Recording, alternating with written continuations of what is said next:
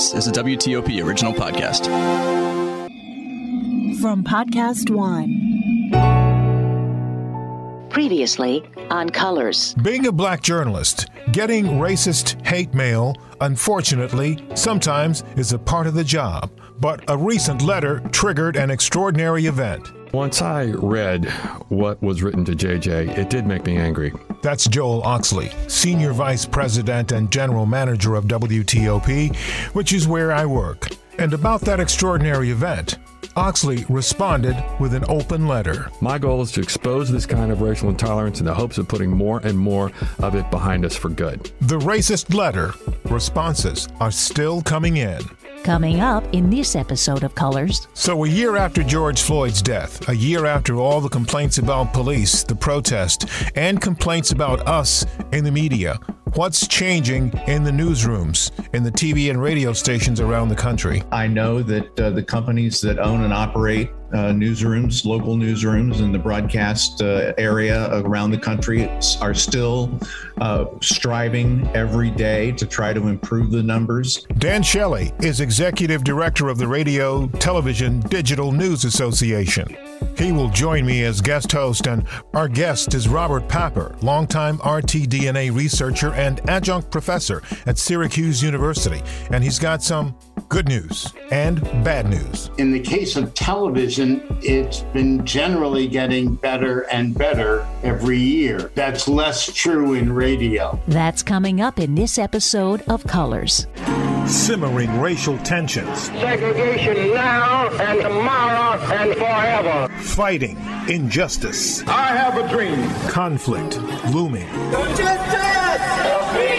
Brutality exposed. I can't breathe. I can't breathe. The search for solutions starts here. From WTOP in Washington, D.C. This is Colors, a dialogue on race in America. Check the mic and make sure it sound right, boys.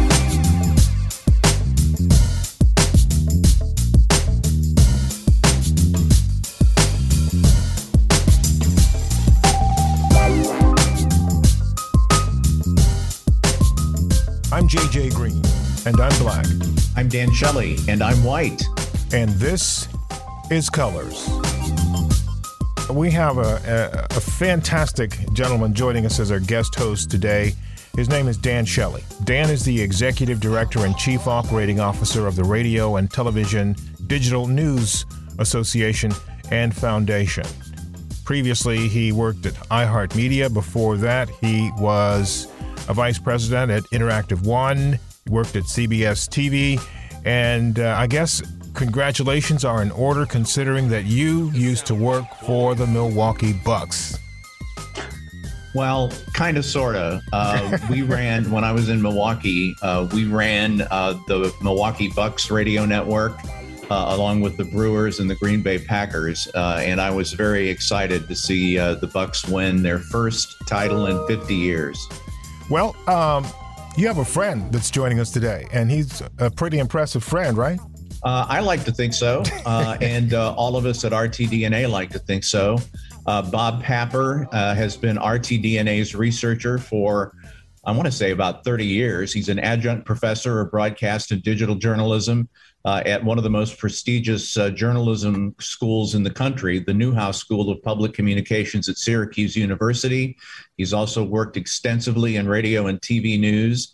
Uh, and one of the most important pieces of research that Bob compiles for us and the Newhouse School each year is our local news diversity study. It's a comprehensive look at how local TV and radio newsrooms around the country are faring when it comes to having staffs that are comprised of people who look like and come from the same ethnicities as the news consumers they serve in their communities. Bob, welcome. Uh, and uh, first question, generally speaking, how is the local news industry doing now in terms of representation of people of color among their management and reporting staffs? Well, in the case of that, and thank you for, for inviting me to participate in this. Um, in the case of television, it's been generally getting better and better every year. Um, that's less true in radio. where it it uh, has kind of stalled out overall. Well, when you look at the various segments of the U.S. population, I mean, the Bureau of Labor Statistics, for example, uh, says the U.S. workforce is 17% Hispanic, 13% African American, 6% Asian American, 1% Native American. Uh, in local TV, um, while 17% of the general population is Hispanic, 12.2% uh, in local TV are Hispanic uh, or Latino, uh, depending on which they prefer to be uh, referred to. Uh, and in terms of African Americans, blacks, 12.3% uh, of the population is black, and 13% of radio news employees, I'm sorry, television news employees are black. So that seems to be pretty much on par. Um, it's it's not bad, and it has generally been getting better. It's the, the picture is even more complicated.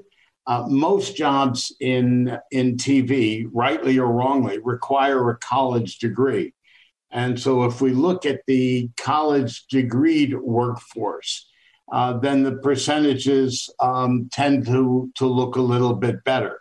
But it's it's um, you know against the general population, there's still quite a ways to go. Bob, you know, as a guy who's been in radio all my life, not just exclusively, but certainly for the dominant portion of my career, I'm very interested in that comment you made about um, television uh, doing much better than, than radio in terms of minorities, uh, yeah. people of color being em- employed. Why is that? Well, um, why is that? Is a uh, a DC Court of Appeals ruling in 1998. Um, uh, that's the year that the uh, the Court of Appeals said that the FCC's EEO guidelines, equal opportunity, equal employment opportunity guidelines, were invalid. Um, you know, the fact is that until 1998, um, the the broadcast industry had a form of a quota system. Um, the FCC said that stations had to be at 50% parity of uh, the workforce in their local community.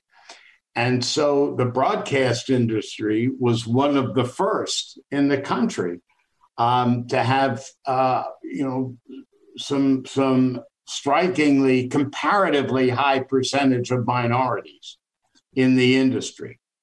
And that was going along pretty well. And those rules went into effect in the late 60s, early 70s. You can't put a year on it because, in fact, they rolled in over time and there were several different rulings. In 1998, the, uh, the Circuit Court of Appeals threw that out. And the big question then was what was going to happen.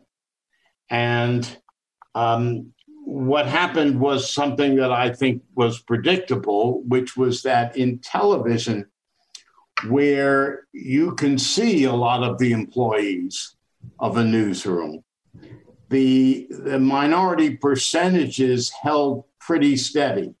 Um, and in fact, over time, have actually increased. Um, you know, the and even the behind the scenes has increased over time the people that you cannot see, the majority of the people that in TV news that you cannot see. Uh, that wasn't the case in radio. Uh, in in radio, and you're talking about a much smaller group of people in terms of radio news versus TV news.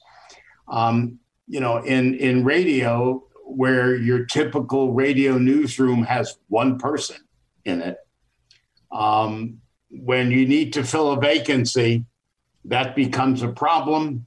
And all of a sudden, you can just fill it by the first qualified person that comes along.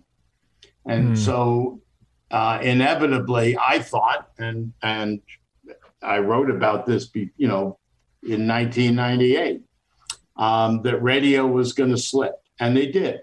Yeah. Um, you know, uh, the person isn't visible. Um, to a large extent, you can't tell um, the ethnicity of someone by listening to them. Um, Yeah. And so, so you know, radio has radio has tended to to bounce up and down, but is certainly way behind television. So, what this sounds like to me, Bob, is that it has less to do with who's available, but it has more to do with just the choice uh, of not hiring people of color because they don't have to, because they don't have to worry about it. Is that me getting this wrong? Yeah, I I think that there is a fair amount of indifference to the issue because you don't have to pay attention to it. Hmm. That's You know, problematic. it, be, it becomes, in essence, an option. Now, there are plenty of stations where it matters.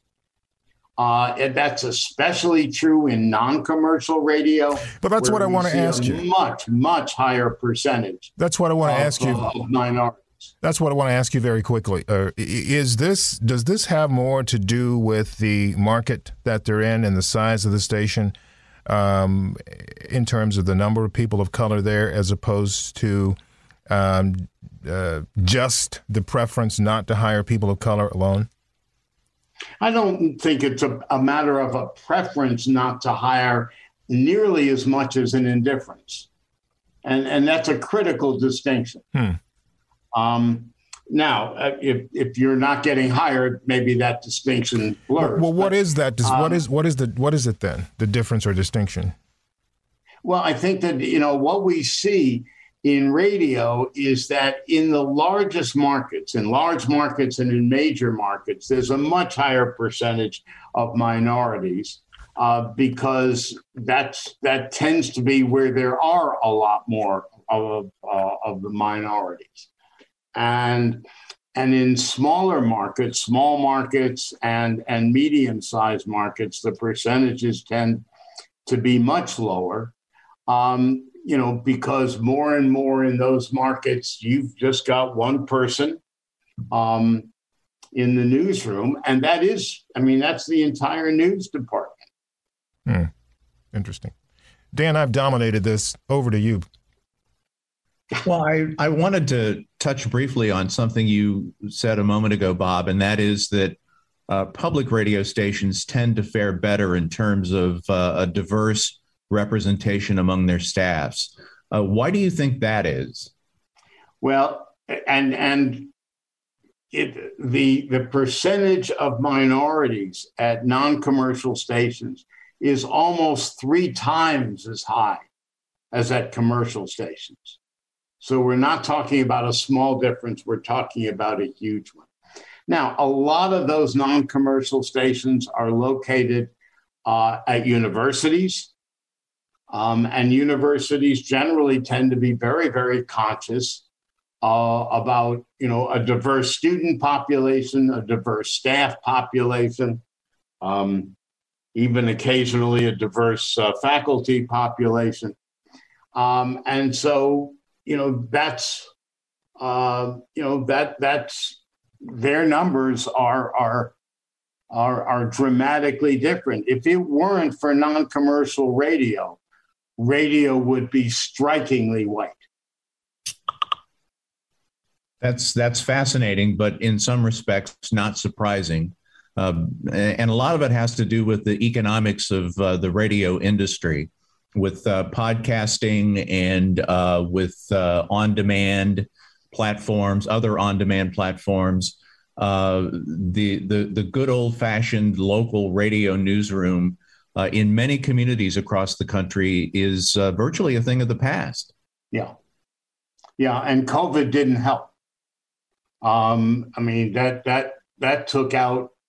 I, I, don't I don't have the percentage in front of me, but it, something like six to eight percent of radio newsrooms went out of the news business um, because mm-hmm. of COVID, because of the uh, the economic pressures uh, that took place uh, during COVID.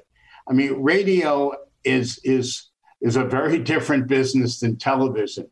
There's a lot of money in television there is not nearly as much money in radio. Um, and and you know your your margins tend to be higher tend to be higher. If you're not an all news or a news talk uh, radio station, um, then then you're generally supporting news rather than making money on news. You know, there's. Um, sorry, go ahead, Dan. And and that dates back to uh, the 1980s in the Reagan administration uh, and the Congress at the time, which uh, made the decision to deregulate uh, much of the broadcast industry. Uh, it used to be that uh, radio and TV stations, particularly radio stations, were mandated by the government to devote X percentage of their on air time to news and public affairs programs. When those regulations went away, uh, many radio stations began transitioning away from uh, having large news departments to having, in many cases, just one or two people, or in a lot of cases, no people at all. Uh, and that was a transformative moment for the industry. Uh, but as it relates to, to television news uh, across the country on a local basis, I see a lot of the major companies, all of the major companies, that uh, staff uh, local newsrooms uh, in communities across the country really making substantial efforts to try to improve their diversity profile, particularly in on air and in management positions. And I wonder if you might talk a little bit, Bob, about uh, newsroom management, because as important as anchors and reporters are, uh, certainly they're critical to this entire equation. Uh, managers uh, set the direction, set the vision, and make sure that it's carried out. Uh, what what are we seeing in terms of trends uh, of uh, people of color in management roles in TV in particular? Um, yeah, I mean that's a very good point, Dan. Uh, and, and in television, generally, the workforce has gotten increasingly diverse, um, and that includes at the top, which is the news director we don't in the survey we don't break down ethnicity by um, you know by specific uh, work title except for the news director. I mean that we have data for. And and that's obviously the key person. That's the the, the person who makes the decisions. And it's also i mean this is the ultimate decider in terms of what kind of news gets covered and the approach that's taken. And it's also the key person who decides about hiring and, and the diversity of the workforce. And that has steadily, the, the percentage of minority uh, news directors in TV has pretty uh, consistently gone up, and we're now over 20%. Um, minority TV news directors. And and it's you know I don't think we can sit back and say aha we we've you know we've achieved whatever goal we need to, but that's a substantial increase. And it's been a pretty steady one over the years. So let me ask uh, this question, Bob. Uh, since last year, since the George Floyd killing and all of the protests that have taken place and the consciousness and awareness uh, the rise in that in the country. How has that impacted um, the change or the, as you mentioned, this this incremental increase? Was it more substantial this time around well, when it comes to management, we, we or was it? That's, uh, that's asking a cause and effect that that we don't really know. The survey is conducted in the fourth quarter of every year, so mm. we're getting ready to go out in the field and start collecting the data.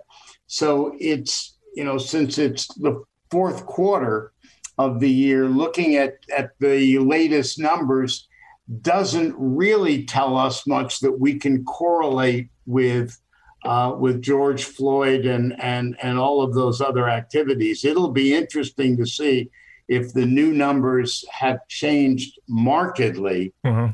Um, okay. current one. So, Bob, uh, let me throw this question then over to Dan. Dan, you have um, been on the pulse of this for since since it, since it all began. We've been communicating about this since uh, Memorial Day of last year. So, what's your anecdotal sense uh, of the changes in terms of m- minority numbers in management and in staffing? Well, I can tell you unequivocally, and this is anecdotal. Bob's the empirical guy. I'm the anecdotal guy. Uh, but I'm in regular contact with the very top executives at all of the major companies that uh, staff radio and television newsrooms across the country. Uh, and there was a sea change after uh, Memorial Day of 2020. Uh, a sea change in terms of the attitude, the approach, the recognition, uh, almost you could say the epiphany uh, among these top executives at these companies that run a vast majority of local journalism uh, operations uh, in communities all across the country. That while they had made strides uh, in, throughout uh, the previous years in, in diversifying their uh, predominantly TV, local TV newsroom staffs, they needed to make a, a, an even bigger effort uh, to do so in terms of both on air positions and uh, off air positions uh, in a supervisory capacity, such as uh, newscast producers, executive producers, uh, as Bob mentioned, news directors, uh, and also general managers. And a lot of these companies, most of these companies, have made significant progress from what I'm hearing with my ear to the ground. Now, Bob's numbers next year uh, will determine whether uh, yeah. my sense is is actually true. So, what what do you get from these this knowledge, or I don't know if it's all conversations? You said it's all anecdotal, and I, I get that that uh, that you, we have to wait and see what the numbers are. But what do you get is the reason why these changes have taken place? Why these executives have have done this? Was it concern about um, optics, or was it um, because of it's time to do the right thing? No, it's much more than optics, much more than optics. It's a genuine recognition uh, on the part of these top executives who set the culture for their entire companies that uh, in this era of uh, racial re- reawakening, if you will, they needed to significantly ramp up their efforts to ensure that not just the on air faces, but uh, the people who manage the on air faces truly reflected the composition of the communities they serve. It was it, it was a massive uh, massive change for the positive. They were already working on these kinds of issues before, but it really brought them to the forefront. JJ, if I can interject something in this. Yes. Uh, the optics play a role in terms of the reporters and the anchors because your audience sees those people but they don't see the people behind the scenes, and that's actually the majority of of the people in in a television newsroom.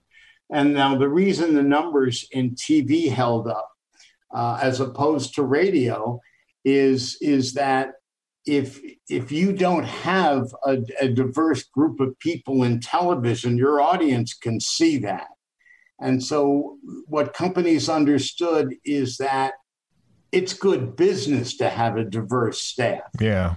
Um, you know, and again, especially on air, what has taken place since that time is an understanding, I think, more and more on the part of stations that they need a diverse staff up and down the whole spectrum of all of those jobs, because otherwise they're going to miss news in part of their community. Yeah.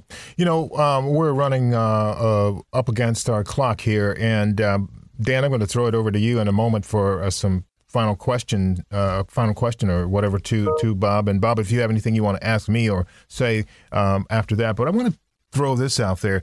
Fairly early on in this process, uh, the the quote woke process, um, RTDNA had a um, it was a virtual call where I participated with some other people of color on a call discussing leadership by, by minorities in newsrooms.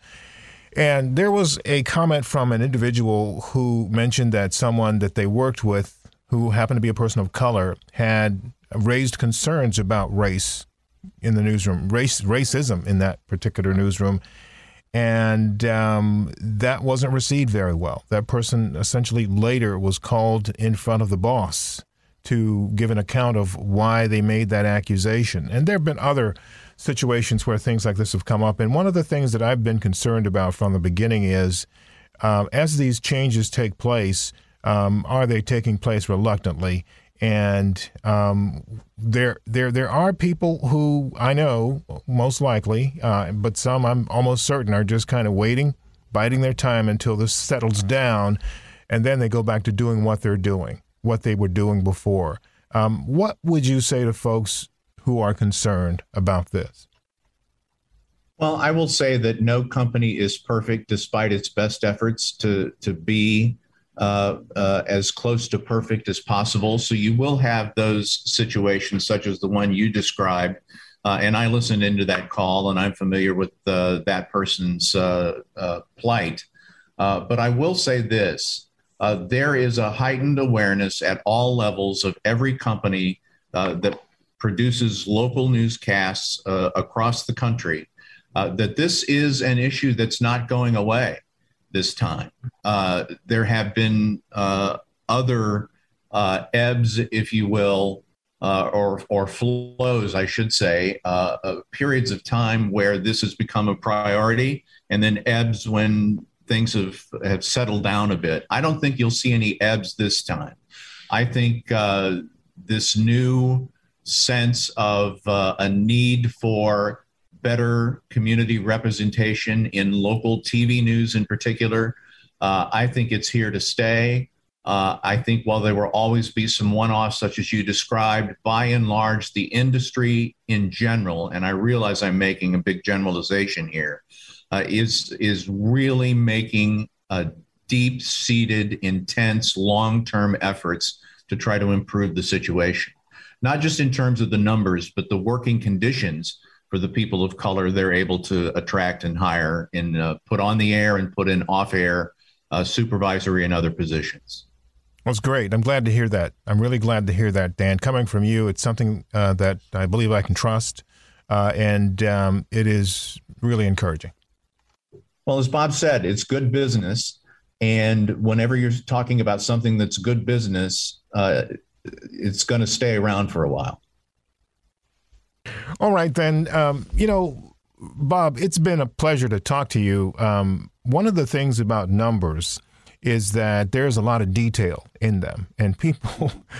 like myself, who are often so breathlessly working in the journalism business, don't take time to break down the numbers and what's behind them. So it's it's a terrific pleasure to have you here talking with us and telling us what these numbers are and what they mean. And we're looking forward to the, the fourth quarter numbers from this year. And Dan, well, what can I say? It doesn't get much better than this having the two of you here talking about the, the trends in radio and television. Well, thank you so much, JJ. It's very kind of you to uh, include us in this critical conversation uh, because uh, I, I think uh, that as trust in journalism, uh, is facing new challenges because of uh, the current political and ideological chasm that exists in the country. I think any conversation uh, about ways to build trust, particularly as it relates uh, to race and ethnicity, I think that's critical. So I appreciate the opportunity. Bob, any final thoughts? It's been my pleasure to talk. I, I love talking about numbers. Um, and and you know dealing with this kind of thing and i think there are no more important subjects than and i feel calls on this all the time and and along with questions of you know what can we do and and I, so I'm I'm delighted to be part of a conversation that addresses that issue and, and hopefully advances the cause. Thank you again, Bob. I'll be back with Dan Shelley and some final thoughts right after this. You're listening to Colors. My name is Ken Duffy. I am white, first generation Irish American born in New York, anchor reporter at WTOP. I am a child of an immigrant. My father came over from Ireland. We didn't grow up with a whole lot, but we were white. We had advantages over other people based on our skin color. And that's what I try to remind myself every day when I look at my life as a journalist that I need to tell stories that need to be told.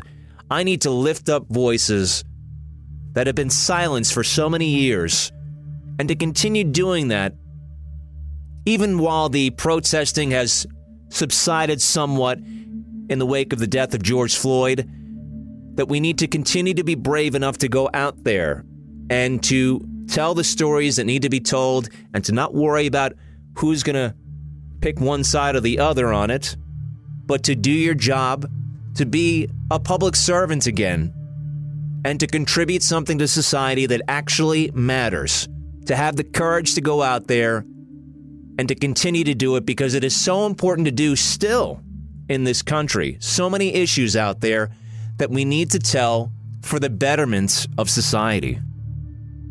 This is Colors, a dialogue on race in America.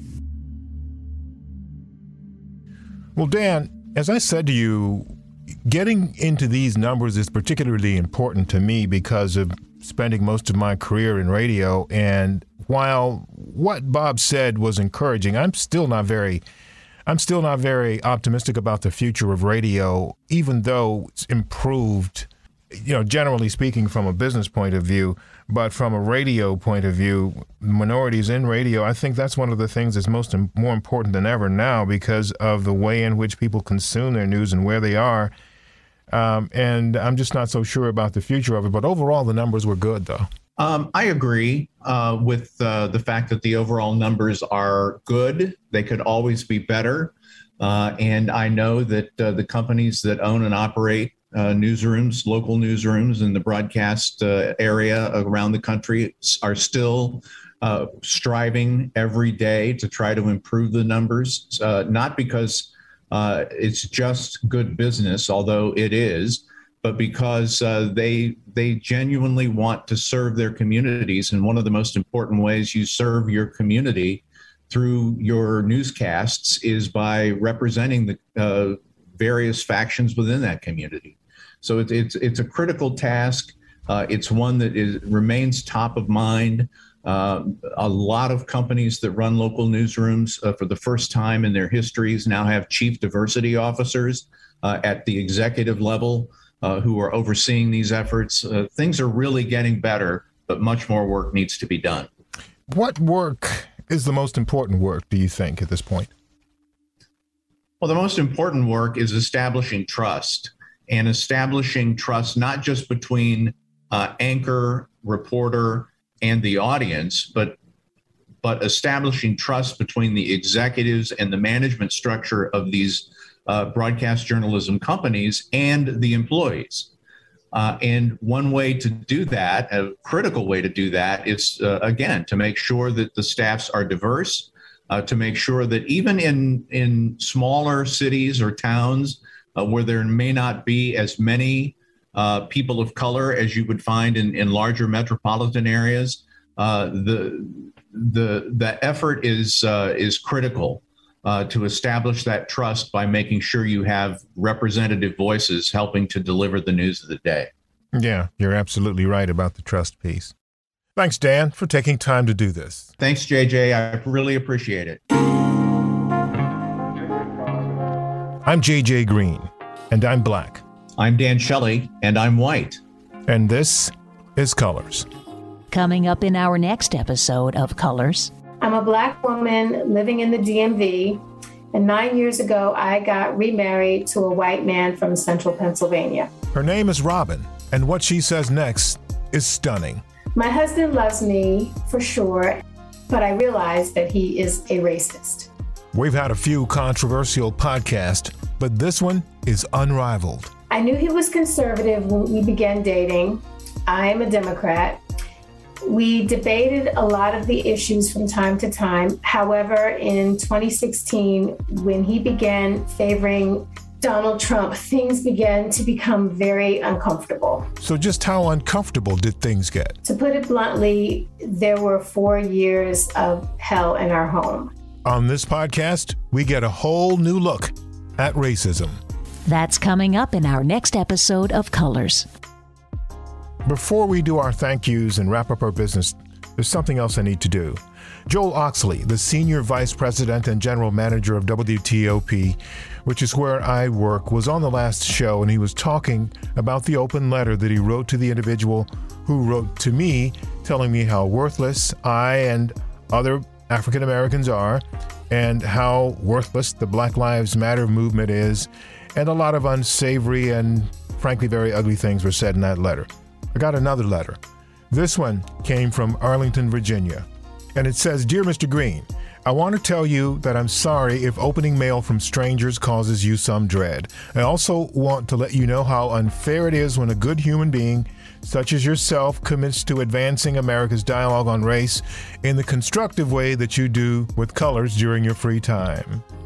If the person who called you a racist in his letter felt as though he still had any power, he would not have done that. He would not have confronted you anonymously. So I too agree that your podcast is achieving great things and expect you to be speaking at a more national level soon. Again, I'm sorry for the pain he caused you, someone who's trying to do good things for all of America. Sincerely, a white female, 53 years old. Thank you for colors. Well, let me just say to the person who wrote this, thank you sincerely. This means a lot, not just to me, but I hope I speak for others out there that's the most important thing. There are others out there who've experienced this and don't have a platform. So thank you for your support. And thanks to the hundreds of other people who've written in support of those fighting against that kind of ugly behavior. And also today, thank you, Ron Fresno, Ken Brubaker, Kevin Igo, Peter Howe, Ellie Rowe, Robin Beckwith, Ray Magno, Christy Carson, Christy Rogers, Genevieve Kurtz, and also, thank you to Hillary Howard, Mike Jakaitis, Antonello Favro, Julia Ziegler, Joel Oxley, Tom O'Connor, Bess Marie Moses, Sue Ruszkowski, and thank you for the music, Jesse Gallagher. Thank you, Cosmic. Thank you, Offshane. And most of all, thanks to you for listening. And as always, keep talking to each other. And just as importantly, keep listening to each other. You can subscribe to Colors on Apple, Spotify, Podcast One, or wherever you get your podcasts. And of course, since we're based here in Washington, you can find us on the Podcast DC app. Have anything you want to say to us? You can reach us at colors at thecolorspodcast.com. That's colors at thecolorspodcast.com. This is Colors a dialogue on race in America.